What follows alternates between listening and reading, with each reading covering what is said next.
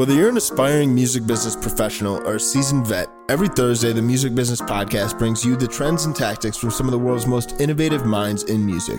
I'm artist manager and consultant Jordan Williams. And I'm Sam Heisel, co founder of the music marketing and content production agency Knox. We're not teachers, we're entertainment industry professionals, drinkers, wannabe comedians, and most importantly, fans. Welcome to the show. Jordan, what's happening, man? How you feeling? I'm good, Sam. How you doing? Y'all broke my motherfucking collarbone, bro. That's how I'm feeling. I ain't go front, but we're pushing through, bringing you yeah, man. a new episode. Yeah, we, man. Keep keep you in my thoughts, bro. It's all good, man. We out here. Always and forever. Exactly. Um, no matter what. That's gonna be on my uh, tombstone one day.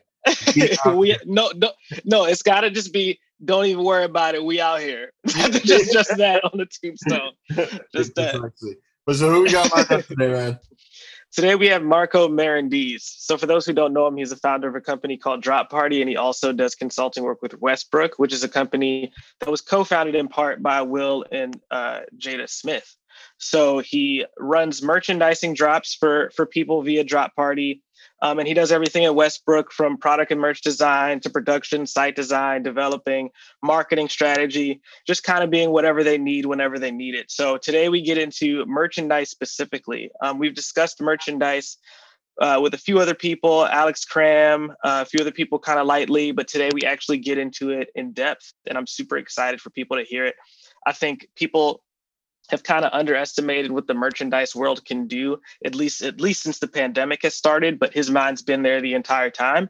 So it's interesting to not only dive into what people can do to actually build a sustainable merchandise business but what they can do today right now even in the current economic situation. So really excited for people to hear it um, a little bit more background on him. He worked as a, a software engineer at capital one. Um, he got a degree in, co- in uh, computer science so he brings that uh, relevant experience to companies like Westbrook, uh, like his company uh, Drop Party, and he also worked at an e-com startup named Elliot as the head of marketing. Um, and and funny, funny so funnily so my uh, I don't even know if that's a fucking word. Funnily so. Well, anyway, I'm saying it.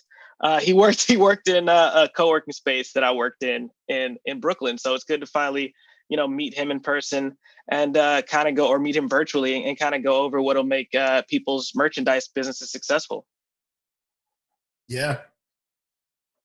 So I cool. really enjoyed this episode myself. I think lots of artists are always trying to figure out whether or not they, when and if and how they should start merchandising. And I think he's got tons of really tactical tips on how you can actually start now and, and grow and scale profit from that in your business. So without any further ado, let's get into this week's episode. Marco Marandiz. Marco, what's happening, man? How you doing today? I'm doing well. Thanks for having me on. Oh, for sure, man. Very excited. Um, I mean, I, I think merchandise and, and direct to consumer commerce right now is so important because I think, especially within the music industry, as artists uh, have lost a lot of revenue opportunity from a live touring side, this is a really uh, impactful way to monetize their uh, audience and provide unique value to them. So, really, I think this is just a really timely conversation. Have you seen? Uh, like an interesting little shift in the the e-com and D2C world as a result of COVID? Uh, yeah, everything has gone crazy. I know when COVID started, people were scared. Everybody laid off half their teams, and I, some businesses couldn't handle the pressure of being able to. Uh, I mean, going remote, not having a, a, common workspace where everybody can work at, and then also just right. fear of the collapsing economy at that moment. But actually, there's been a huge boom. A lot of direct consumer businesses have grown in size dramatically. So I think like the D2C world has has exploded but now that mindset of oh i can sell stuff directly to consumers that has been applied easily to uh, other industries too. So we're seeing conferences we're seeing entertainment we're seeing all these places start to not that they weren't already using direct to consumer but now where it used to just be the top echelon of of musicians and artists and creators doing direct consumer it's kind of now it's pretty much standard. You have to do it to be able to survive in this in in the entertainment world. Um, and quote unquote in this economy. I mean, everybody says that, but like that's that's yeah, yeah. the reality. You got to be able to sell stuff beyond just your content. Right, for sure. That's awesome. Um, for starter, I mean, can you just to set the stage with even more context, just dive into some of the specific like brands or or celebrities or interesting talent that you've worked with, and just talk through how um, they have successfully gone about launching e-commerce functions within their business? Yeah. So um, about half a year ago, I kind of got more in bed with Westbrook and helping them with their commerce and merchandising aspects. Um, so that includes everything that Will Smith mm-hmm. is doing, DJ Jazzy Jeff, uh, and Fresh Prince, Bel Air Athletics, everything that Jaden's doing, um, and then all of the the entertainment uh, entities that an IP that they own, right? So that includes Bad Boys and and the rest of their entertainment empire. Red Table Talk too with uh J- with uh, Jada Pinkett as well. So uh, I when I started working with them, it was they needed help with e-commerce, and that's where I'm coming from. My background, coming from an engineering and product perspective, and then applying that to e-commerce was really helpful there. Um, but the thing that they were looking for was really, or that they kind of knew they needed but didn't know how to get there, was how do you think about commerce in a way that extends the content that their that their audiences are already reaching for. So you have these relationships, and we see this already right. um, with like we see musicians and rappers and streetwear brands, whatever. They're putting out content on social. They're putting out content through their YouTube videos or uh, I don't know newsletters or whatever it is. But how do you get that to be something they can take home with them, take make it an experience? And this has been the transition from just having content right. to creating events around the content and who they are and merchandising and monetizing that. So there's the whole Westbrook side that we're working with. Then um, on the other side, I've been working with people that, um, you know, business managers and agents from CAA, uh, WME, Roc Nation, OVO, just people that are working with them or associated with them, make, making connections to their entertainers and helping them in different places. So um, whether that's designing and producing their merch, whether that's um, doing all the fulfillment and the e-commerce stuff as well. I'm just I'm helping out where I can, and then in that process, it was became very clear that doing all these things custom one off, building custom sites and all that stuff is way too much is way too much to do. And what they really need is yeah. what a lot of people are looking for is uh, a drops service, something to be able to do drops, be able to focus on the creative, get something out the door, and then when it's over, they're done. They can move on to the next creative project they want to, and they don't have to carry the overhead of what we would consider traditional direct consumer and e-commerce, which has uh, a lot of lead time, a lot of expenses, and then maintenance for that, that requires long-term uh, oversight. And that's kind of where I've come in now is trying to shift that model specifically for the entertainment industry is applying direct to consumer mindset and models to uh, to monetizing content in a more linear fashion from they said something and how do we monetize this? They put out content. How do we monetize that versus let me build a store and a brand around who I am and then try to drive traffic to that every single day. It just doesn't work like that in, in the social media world that we're in right now. Um, when everybody's trying to get your attention right. all the time, we, we had to change the way that we're operating. What does that process yeah. look like? Um, the beginning of a process when a client comes to you and you kind of try to extend that experience to a direct to consumer product? What are some of the high level questions that you ask? And then what does some of the nitty gritty look like?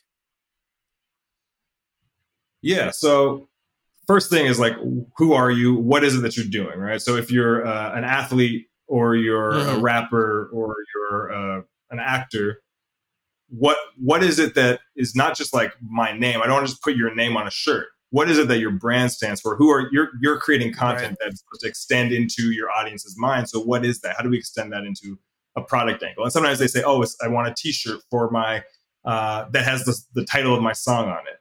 And sometimes they say, "I want to create a whole custom line." So, for example, uh, with Jaden Smith, he does these collections that he drops every couple months, and they have like 22 to 30 items in them. That's his creative endeavor, and then mm-hmm. uh, we work with him to to work with manufacturing and production, do the samples, do all that stuff. Um, that it begins with how do you want to be perceived from a product perspective because people aren't just buying whatever you sell they're buying part of your experience and part of your brand. So that's the first step. And then it's right. figuring out what the product is and then figuring out how do you want to market that. So sometimes it's giving them a link that they can promote on social they can promote on a podcast they're going to uh, or they're going to be on or it's um, or it's just saying, let's create a drop where the landing page experience is really interactive and fun. And then when the drop goes live, people are, mm-hmm. um, people go in and buy. The thing that has been really interesting to see, and this is really interesting data, I think probably you have seen this too, and just in the world that we're in, is that most of the sales for drops and anything that happens from an entertainer happens in the first 24 hours. 80 to 90% of the money that's made off of merch yeah. happens that day because they put something out on Instagram, say, hey, go, go buy my new collection. And people flood to the store that day. They buy what they can. And then people who aren't interested, I mean, by day three or four, they're down to zero dollars in sales. And they've made, you know, maybe they've made a couple hundred thousand dollars, mm-hmm. but that's it. And this depends on the scale of the of the talent as well, right? Kanye is going to drive a lot more um, than like a Instagram, a, a, a, startup rappers. I don't know, like you know, somebody who's just kind of getting going right now with two hundred fifty thousand right. followers. They they do different amount of volume, but the there is a parallel in how quickly uh, the the interest in that product decays. So now we've changed the approach to say let's not just build a store let's manufacture and engineer an event around merchandise for the content you're putting out if they go put out a, a lookbook on Instagram, we got to monetize that in 24 hours as much as we can because once it's once it's out, people get bored of it and they move on to the next thing. So yeah, it's it's uh it's definitely right, changing what is so, traditionally e-commerce to more of a um, to more of event based marketing where you're monetizing it. Thinking about it actually like a conference or like a concert than a um, than a store. It just doesn't have the same mechanics. Mm-hmm. Right. Do you feel the? Because uh, I, I, know too, like classic sales tactic. Eh, I mean, urgency, and I mean drops have this level of like limited quantity that helps drive mm-hmm. urgency. Um, I mean, I, I know I was speaking with another manager, and during COVID when they were trying to adapt, um, they just mentioned rather than doing like as big of uh, like building big uh, inventory, they were just doing more frequent limited run drops. Um, I mean, would you kind of second that as the optimal strategy for effectively monetizing your audience? Limited runs that sell out kind of quickly, supremifying your brand. A hundred, a hundred percent. That's been actually the biggest friction point when communicating with talent about what they should be doing. Is they all think that they can drive, you know, like sell forty thousand units in three days. It's just for a lot of these people that you can't, and it's not because you have uh, 30 different products you're selling. It's be, or it's not because like you can't sell that many individual sales. It's that you're selling 30 products and people come into the store like, what am I supposed to buy? Right. It's a lot easier if you go in and say, I'm selling a hoodie, mm-hmm. I'm selling a t-shirt, and I'm selling a keychain. Pick one of these or pick all of them and buy it. The, there's no decision fatigue or like, I guess, analysis paralysis, trying to figure out what to do. People can come in, they right. can buy what they want to buy and they get out of there. Um, but doing it with limited and this is like when you think about a drop, there's a couple different pieces to it, right? So one is anticipation and hype. You have to build the hype. Then you want to capture the intent of that person, either their email, their text message, or just remind them in some way to go to this thing. But then you impose scarcity and urgency, right? So you talk about urgency, Sam, but like scarcity doesn't necessarily just mean there's only a thousand units available. It means you could say it's unlimited. You can buy as much as you want, but it's only available for 24 hours like you can play with that dynamic for right. for supremifying your your your merchandise. So um, yeah, I would definitely say keep it as limited as possible um, while still having it represent your brand well. Because what actually looks worse, and what I've seen with a couple other people that we've worked with, is that they'll do large, they'll do uh, 30 items in their store, and then they just turn off their store after three days because they didn't sell out of it. They just say, "Oh, the mm-hmm. store's down. It's over. We sold out." And then later they come back and say, "Yeah, re up. We restocked." you know, like they already have all the stuff just sitting mm-hmm. there in a warehouse waiting to sell. I think that's the um, one. It's an ego hit to you as an artist or entertainer. Like you don't nobody wants that, but the reality is like people are. It's a lot easier to sell one to three items than it is to get somebody into Walmart and buy everything off the shelves. Mm-hmm. For sure. And in, that regard, too, I mean, I know a lot of these tactics are great for mobilizing your audience organically, and I think doing so in a very effective way. How valuable do you think paid media is? I know from like if you look at a lot of the non-entertainment related direct-to-consumer brands, I mean, they're just doing a fantastic job at performance ad buying across platforms like Facebook and Instagram, and remarketing site visitors. I know there's like you can run cart abandonment ads where somebody might have made it to the checkout process but not fully checked out and be like, hey, want to finish the checkout and see really, really strong return on ad spend. Uh, from a strategic perspective, do you feel that's a something that uh, artists and brands should always be considering as part of their strategy as well? Yes. Yes. Generally, yes. Uh, but it doesn't always mean you need to implement. You should always consider it to see what it is you're doing, right? So um, if you think about, let's take this the classic and simple example of Kylie Cosmetics, right? Like everybody knows that, but Kylie is a Kylie Cosmetics is a brand independent of Kylie Jenner. And for that, that's a brand they've created that's independent of who she is, which allows you to run advertising to that. If you're trying to run ads off of merch for your Instagram account, it becomes a little harder to distinguish. And I think it it can tarnish it becomes harder to distinguish the, between the brand and the entertainer and it can tarnish or have a negative impact on people's perception of who you are as a brand so if i have 30 million followers mm-hmm. and then i'm running paid like sponsored posts on my own content promoting my products that doesn't feel like i'm following somebody because i like who they are it feels like now i'm being sold to and that's the line that we got to toe really clearly as an right. entertainment industry right like you are an entertainer your brand is creating content and an emotional and, and, like evoking some emotional reaction from your audience. The second you start putting ads in front of them and and and expecting them to buy a product, that it changes everything. So if you want to put advertising behind your product, I would almost say create a new brand independent of who you are. So Jaden does this with Misfits. Kylie does this with uh, Kylie Cosmetics. Kanye with Yeezy. Yeezy can run ads all they. I mean, I don't know if they're really pushing it like they don't need to push it like that, but they could run ads, and that wouldn't affect your perception of who Kanye is or his or who he is as an entertainer. So, um, so, and I think actually we're looking at this too. We see this kind of starting to emerge with streetwear brands.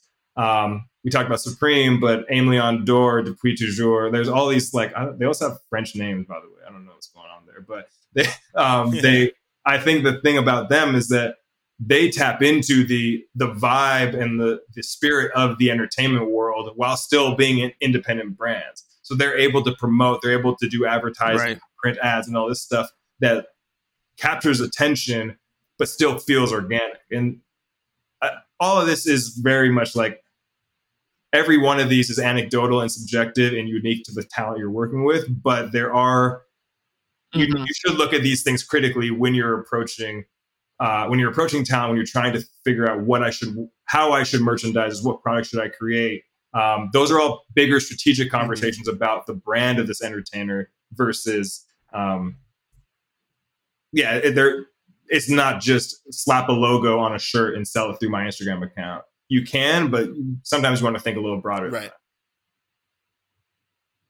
Mm-hmm. Right. Um, speaking of like superstars selling merchandise, I think something that and versus uh, independent artists, I think something that a lot of people don't really know how to do, and I've I've had to uh, try to give some advice to to artists on this in the past, but obviously you'll have a a better idea of how to approach this. But in terms of pricing, uh, we've obviously seen the Yeezys end up like 300 $400 and then Kanye even come back and say I don't want to price it like that. It's what the shoe it's what the shoe company wants.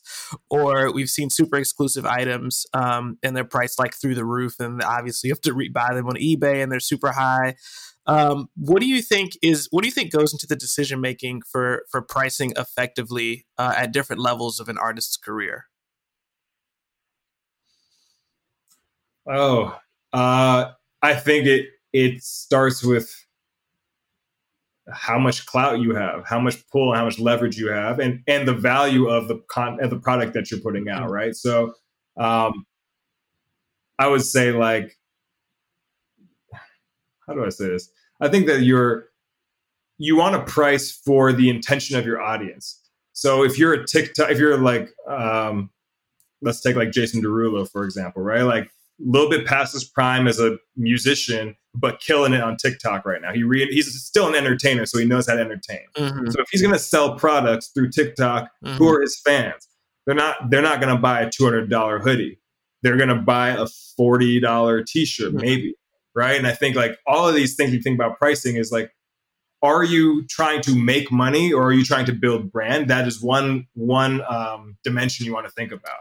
So for Kanye, and right. Adidas wanting to price Yeezys at $300, $400, that is a choice to create a brand at a certain price point where Kanye selling uh, shirts through the gap is a business where he's making money. So one is accessible and generic for and available to everybody, and the other one is a, a status icon.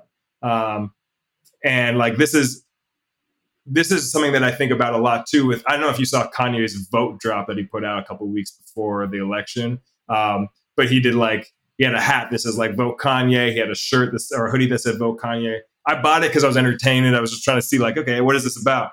I bought this hat. Hat was sixty dollars. Shipping was twenty dollars on a hat, and I was like, this is I, I don't know. It's kind of an interesting scenario to be in where you're like buying a $80 product that you know costs $6 to make but he knows he can make money off of it. And for him, a sixty to eighty dollar price point for a hat that is not necessarily manufactured at the highest quality or whatever, like to do that, he's going to make money. This is how he's running his business. Where I think Yeezy is more of an exploration of mm-hmm.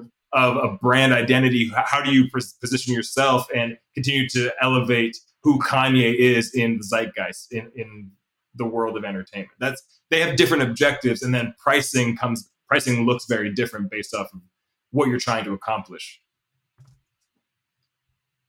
Right. Yeah, that makes a lot of sense. So when it comes to uh like I mean you obviously have a wealth of knowledge as it pertains to a lot of the uh kind of foundational elements of getting things off the ground with regards to vendors, creation, and then you mentioned like customizing Shopify sites, now you're working on your own product. Um can you speak through kind of what you would recommend as far as like great vendors both on the actual like merchandise production side um and as well as on like the like on like e-commerce website side?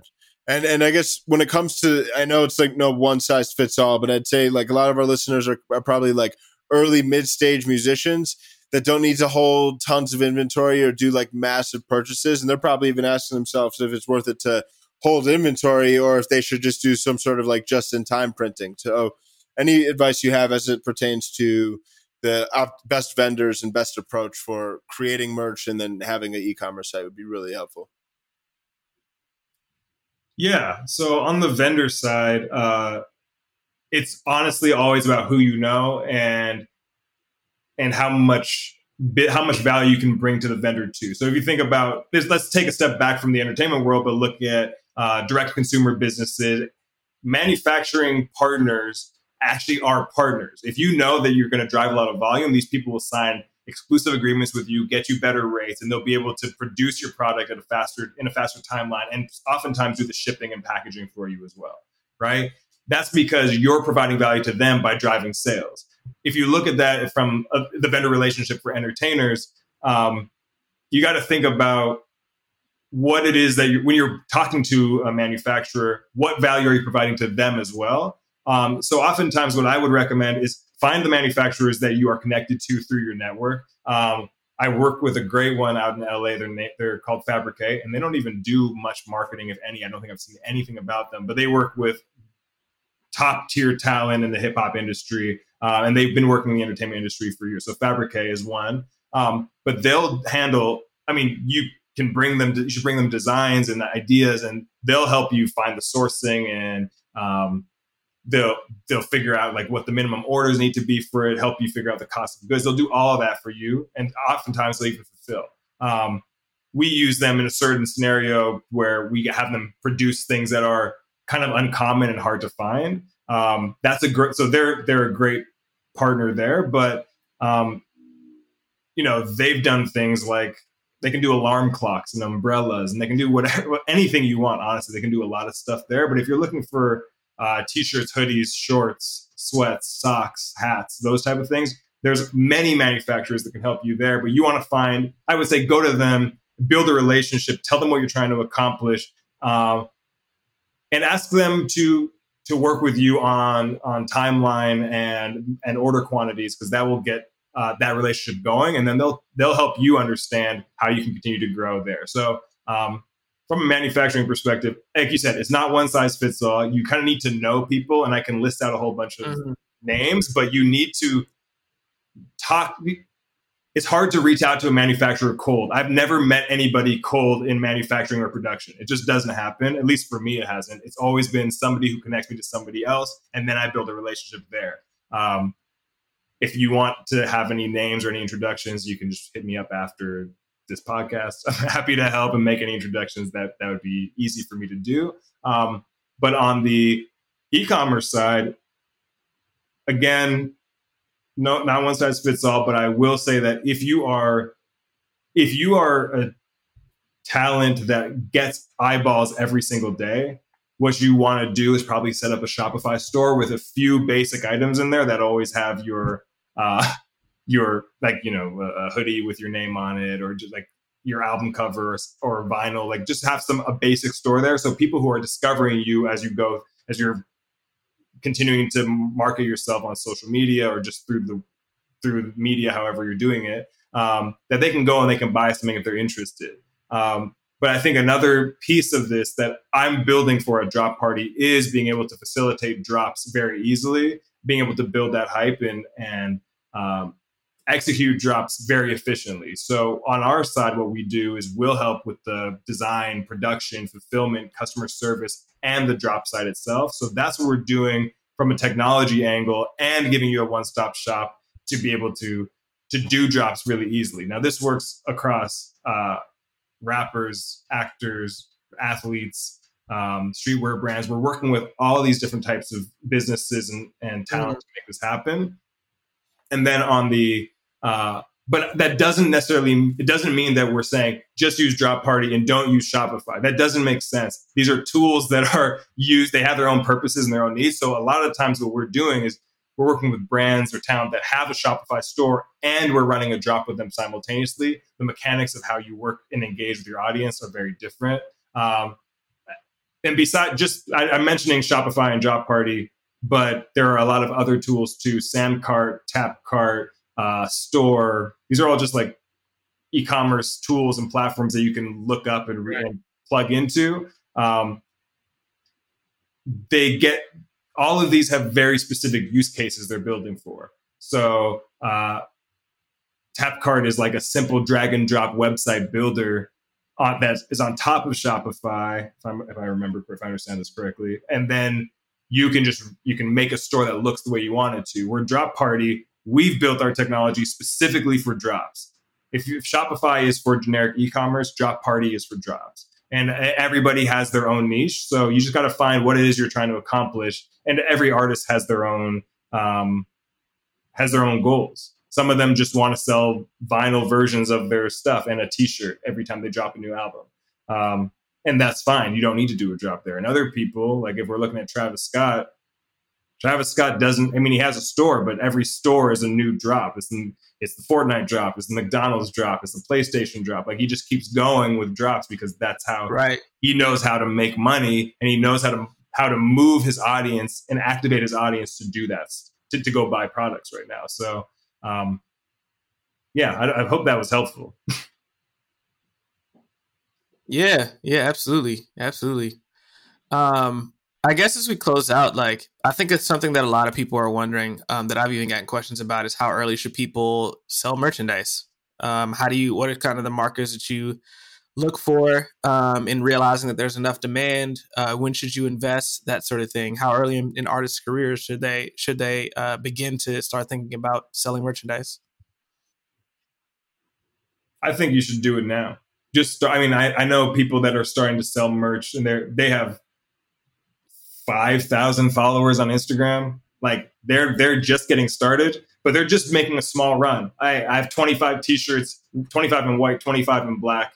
Here they are. Let's just sell them because what you're actually trying to do is build one the capacity and muscle memory for your team to be able to sell merchandise. So when you get to scale, you're not trying to figure out how to do it mm-hmm. then. Start learning now. Figure out right. what you can sell, who your what your audience wants to buy from you. If you if you're selling uh, if you're if you try to sell I don't know, really high end hoodies or crew necks that nobody wants to buy because that's not what your brand is. Learn that now, and maybe you can evolve into that. But don't make the mistake of waiting to get to a million followers and then drop the products. Uh, at one, I think right. getting to a million followers includes having merchandise along the way. Every piece of product you sell that somebody's wearing is somebody marketing your brand out on the street when they're doing something, when they're just living their life.